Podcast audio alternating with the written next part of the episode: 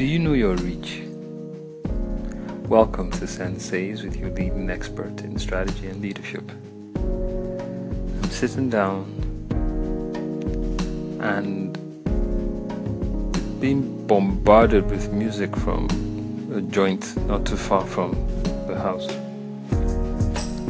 Well, not too far, but it is quite a distance if you ask me. It's about two kilometers away, but music is wafting in and strong, so they're not letting us sleep.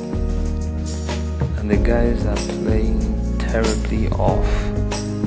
You know, if it was even good music, playing well, uh, maybe. But it's it's it's a case of where you know that UB40 would be very very sad if they heard the rendition of their their music, you know, that as it's being presented right now. But those guys are over there, they're not giving it their best, as far as I'm concerned. They do not know that it's getting to me right here.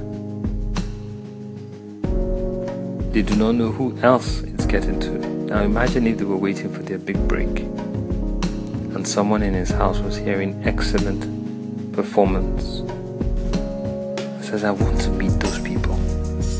And even if not this night, goes out tomorrow to find a joint and asks the owner, Who are the guys you hosted yesterday? I'd like to meet them. You don't know what that would do. Could ask someone to say, Hey, go check these people out. That's the power of reach. Every time you put something out there, every time you put a service out there, every time you put yourself out there, you do not know how far it would go.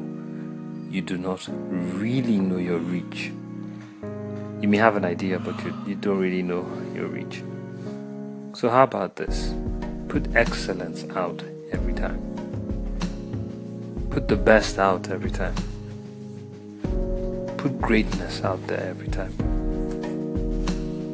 And you know, you might just reach those who are looking for greatness and they'll be looking to contact you. That's my two cents for this time. That was our time on Senseis. Thank you for letting me into your space. Share the message, tag a friend, keep the conversation going. Bye for now.